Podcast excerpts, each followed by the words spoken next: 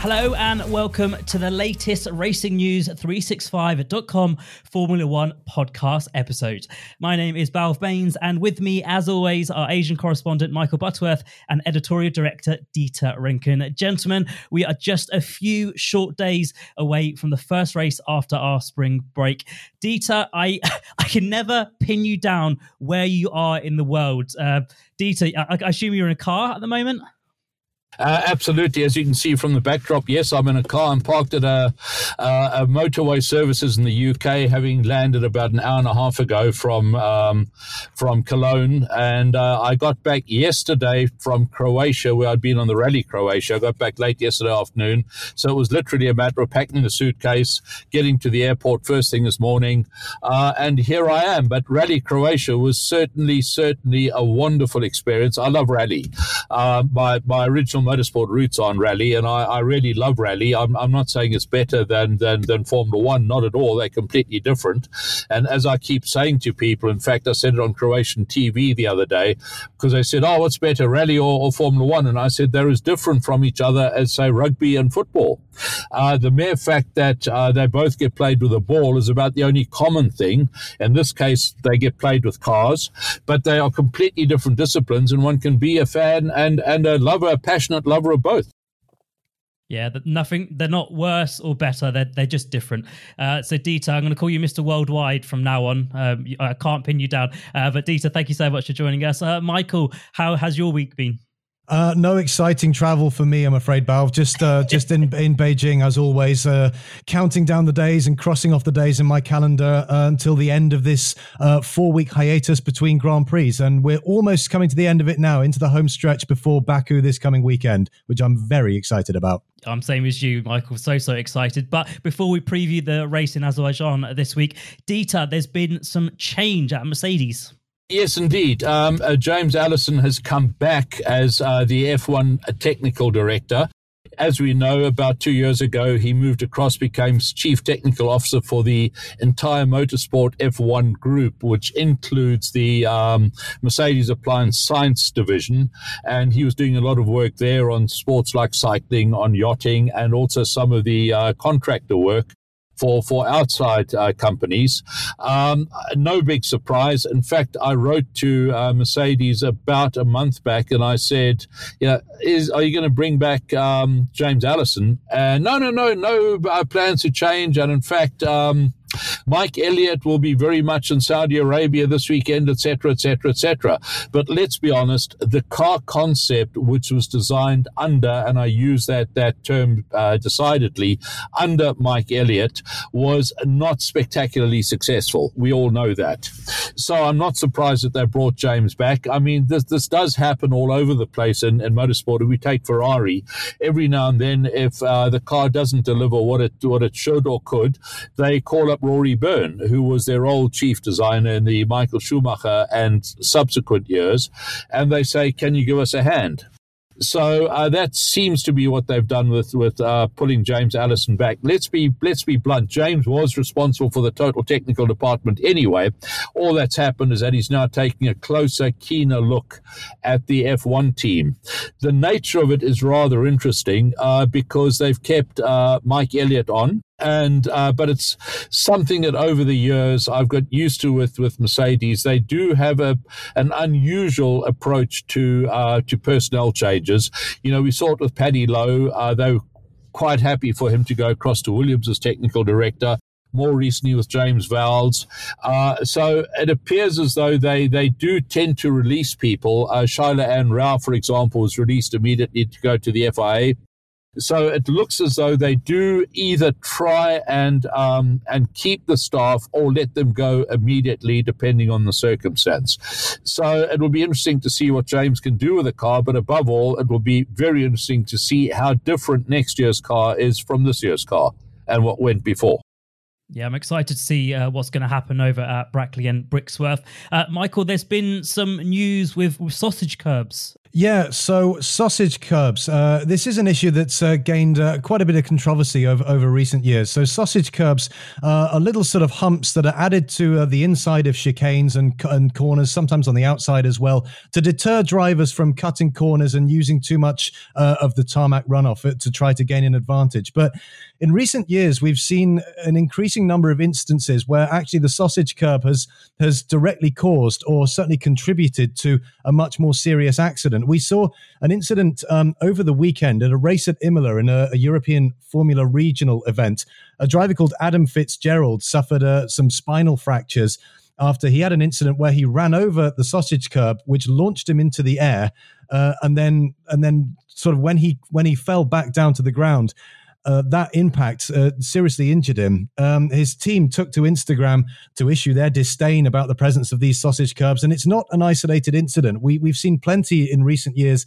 Last year in the Formula 2 race at Silverstone, Dennis Hauger's car was launched into Roy Nissany, actually at sort of cockpit level uh, from having been launched into the air from the sausage curb. The halo there unquestionably saved him from uh, from serious injury.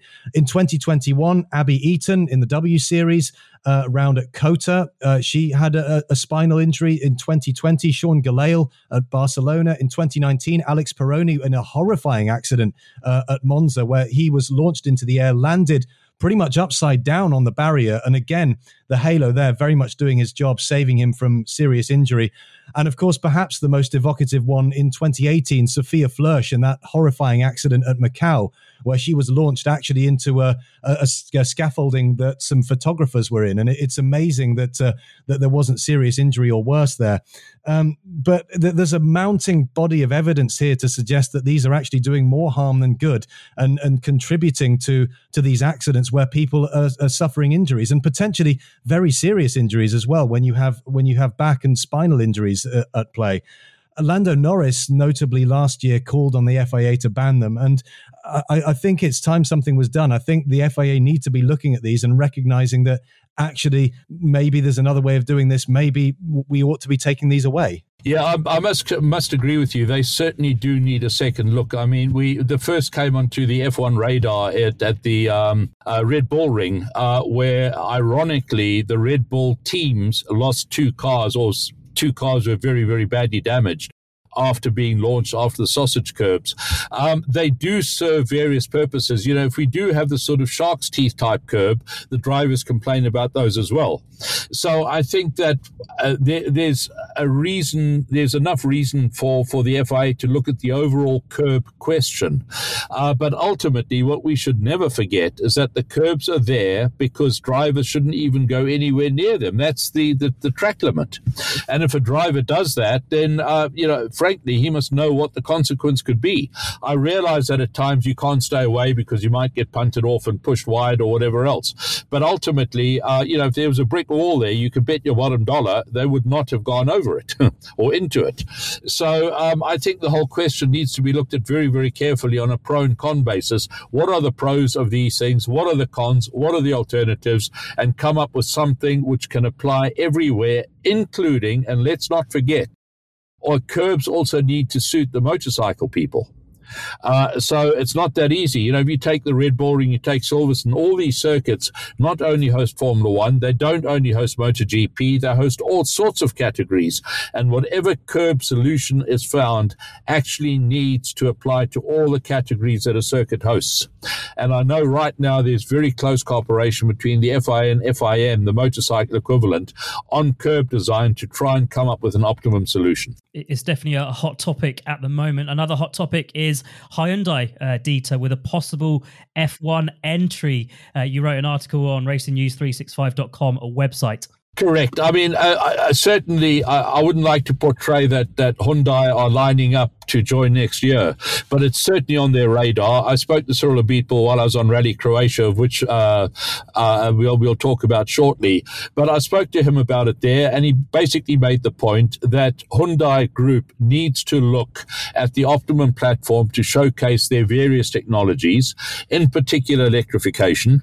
Formula One from uh, 2026 onwards is moving to a 50 50 IC engine electrification sort of split. Uh, I believe that the electrification side will grow thereafter 2030. So, yeah, of course, it's on their radar. But frankly, that said, it should be on every OEM's radar. Uh, if an, an, OEM doesn't at least say, what about Formula One, then frankly, their, their motorsport department aren't doing the job.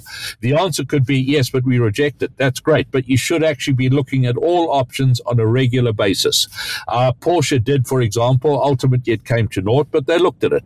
Hyundai are going to look at it. I'm 100% confident they'll look at it, but it may only be a 50 50 chance of coming in. But the important thing is that Formula One is on the radar of various OEMs. Yeah, I think when um, Cyril Abiteboul joined Hyundai at the beginning of 2022, there was a lot of two plus two equals five from uh, interested observers in Formula One uh, and, and motorsport more generally as to why Hyundai were hiring somebody like Cyril Abiteboul, who had four years at team principal at Renault, two years at Caterham, had been in Formula One pretty much constantly since 2001. He'd never been involved in rallying before, so why why would Hyundai hire him? Because the bulk of their international motorsport program is the WRC so why would you hire somebody with only or chiefly Formula One experience? Uh, obviously, Cyril's got a lot of experience and contacts within Formula One. So people maybe thought that Hyundai were doing a little bit of due diligence to, as Dieter said, at least explore the possibility uh, of of joining Formula One at some point in the future. Cyril, when he had that four year stint as team principal at Renault, you know, he was moved aside at the end of 2020. They probably didn't really uh, push on as much as the team or he would have wanted to. Saying that, since he's left, they haven't really pushed that much on further on either. They haven't broken out of the midfield really. And uh, I wonder if there's a part of Cyril that feels that he has unfinished business with F1 and that he'd like to have another go. Well, I, I, think there is that to it. I mean, ultimately, every single motorsport person, particularly the sort of top managers, would love to have won a world championship on their on their CV. So, of course, yes, absolutely. And I've known Cyril for many, many years, probably going on for 15 years now, and I know that he's a competitive individual. Uh, so, yeah, I, I, would guess that his ambitions lie at the top level, wherever that may be.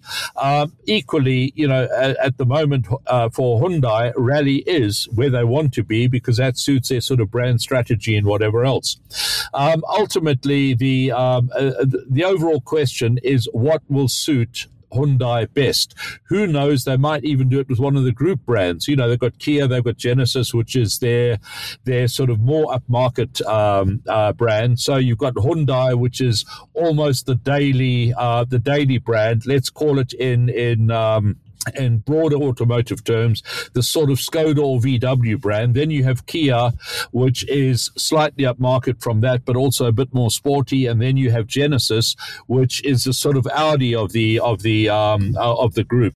So who knows? They may turn around and say, "Well, now that Audi's in, uh, let's go into Formula One with Genesis." But I, again, I think the important thing is that uh, that they are actually actively considering Formula One. You mentioned uh, Rally Croatia earlier, Dee. What was your experience uh, of, of the rally out there? Well, it was, of course, a pretty somber event because of the, the unfortunate tragedy with Craig Breen last week and, and testing for the event. Um, I'd, I'd gone across to basically try and get a feel for the broader question of rally and where rally is going to in the future. Um, and so, accordingly, um, you know, the, the, the Craig Breen incident was discussed. The FIA is busy with a uh, a review of what happened. And I say review because they can't really investigate. It was a private test that this happened at. So, of course, they're very interested to know what happened. I believe it was an extremely s- slow speed incident, uh, effectively a freak incident. Um, uh, I'm, I'm, hearing speeds of well under 50 kilometers an hour, for example, uh, at the point of, of impact. So, from, from that perspective, um, the, the uh, safety department of the FIA is getting involved involved in this. They are having a look at it. But as I say, it was a private test session, and therefore, really, it's a it's it's a matter for Hyundai to communicate and and talk about. Uh, but for the rest, it was a fascinating event. My first time in Croatia. Uh, we had sort of 15 to 18 degrees in the city of Zagreb, where the rally is based. Yet up in the mountains where I went on Saturday afternoon, uh, there was snow. so you had these sort of extremes. And in fact, you can hear that I'm, I'm speaking a bit sort of stuffily because um, the climate changes and whatever I don't think did, did um, too much good to my to my my flu uh, sensitivity, shall we say. So yeah, but it, it was a fascinating incident. Um, what was also very interesting was the fact uh, the the number of people that are working in there who've come across from Formula One, and again we can look at the Cyril Abiteboul an- uh, analogy, that ultimately motorsport is motorsport. They may be slightly different. You may you may uh, play on dirt with one and on tarmac with the other one, or predominantly dirt, but but ultimately, it, motorsport is motorsport, and people love sport, and therefore they're in there. And from a Cyril perspective, whether he's managing a race team or a rally team, the fundamentals are the same. You've got to ensure that your staff produce the best car, that you have the best driver, that politically you're you're okay with all the rules and regulations, and then put it all together and hope that the motor manufacturer gives you bigger amounts of money every year. And that's really the basics of it it, and I think that um, that they're doing very, very well on it. Moving on to Formula One, Dieter.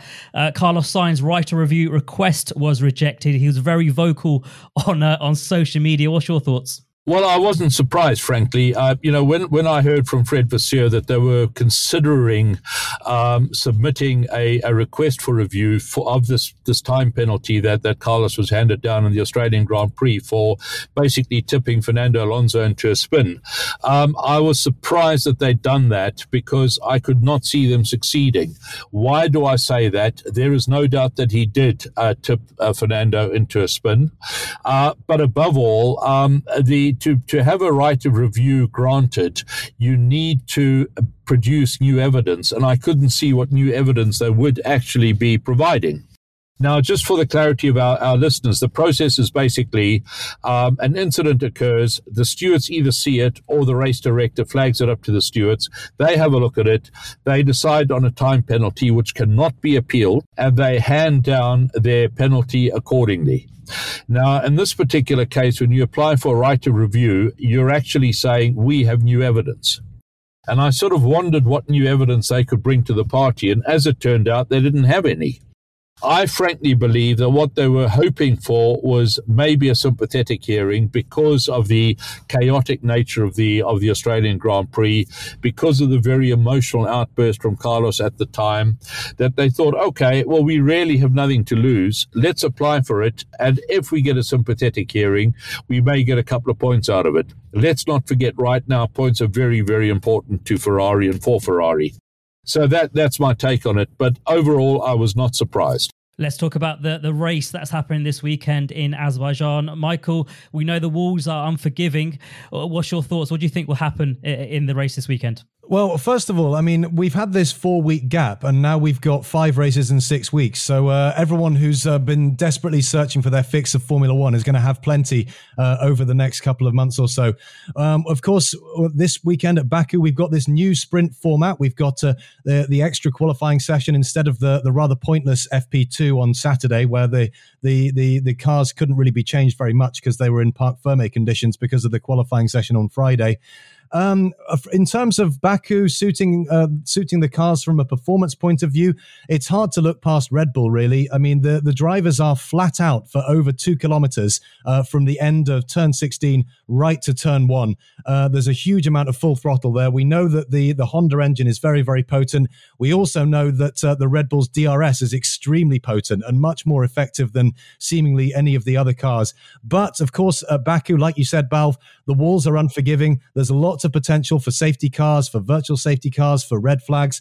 We had two virtual safety car periods last year. Uh, in 2021, we saw two safety car periods and a late red flag and restart. And of course, that famous incident, uh, incident where Lewis Hamilton pressed the magic button, went straight on, and uh, and finished 15th or so.